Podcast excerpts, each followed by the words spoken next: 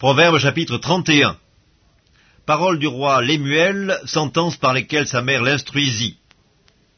Que te dirais-je, mon fils? Que te dirais-je, fils de mes entrailles?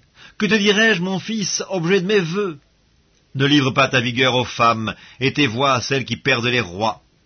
Ce n'est point au roi, Lémuel, ce n'est point au roi de boire du vin, ni au prince de rechercher les liqueurs fortes, de peur qu'en buvant ils n'oublient la loi et ne méconnaissent les droits de tous les malheureux.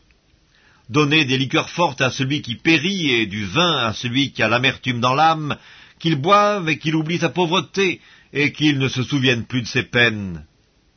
Ouvre ta bouche pour le muet, pour la cause de tous les délaissés. Ouvre ta bouche, juge avec justice et défends le malheureux et l'indigent. Qui peut trouver une femme vertueuse? Elle a bien plus de valeur que les perles. Le cœur de son mari a confiance en elle, et les produits ne lui feront pas défaut. Elle lui fait du bien, et non du mal, tous les jours de sa vie. Elle se procure de la laine et du lin, et travaille d'une main joyeuse. Elle est comme un navire marchand, elle amène son pain de loin. Elle se lève, lorsqu'il est encore nuit, et elle donne la nourriture à sa maison et la tâche à ses servantes. Elle pense à un champ, et elle l'acquiert. Du fruit de son travail, elle plante une vigne.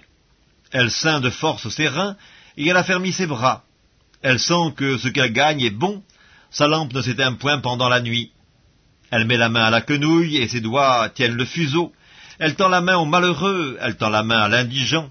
Elle ne craint pas la neige pour sa maison, car toute sa maison est vêtue de cramoisie.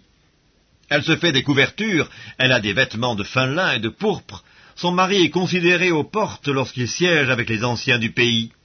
Elle fait des chemises et elle les vend, et elle livre des ceintures aux marchands. Elle est revêtue de force et de gloire, elle se rit de l'avenir. Elle ouvre la bouche avec sagesse, et les instructions aimables sont sur sa langue. Elle veille sur ce qui se passe dans sa maison, et elle ne mange pas le pain de paresse.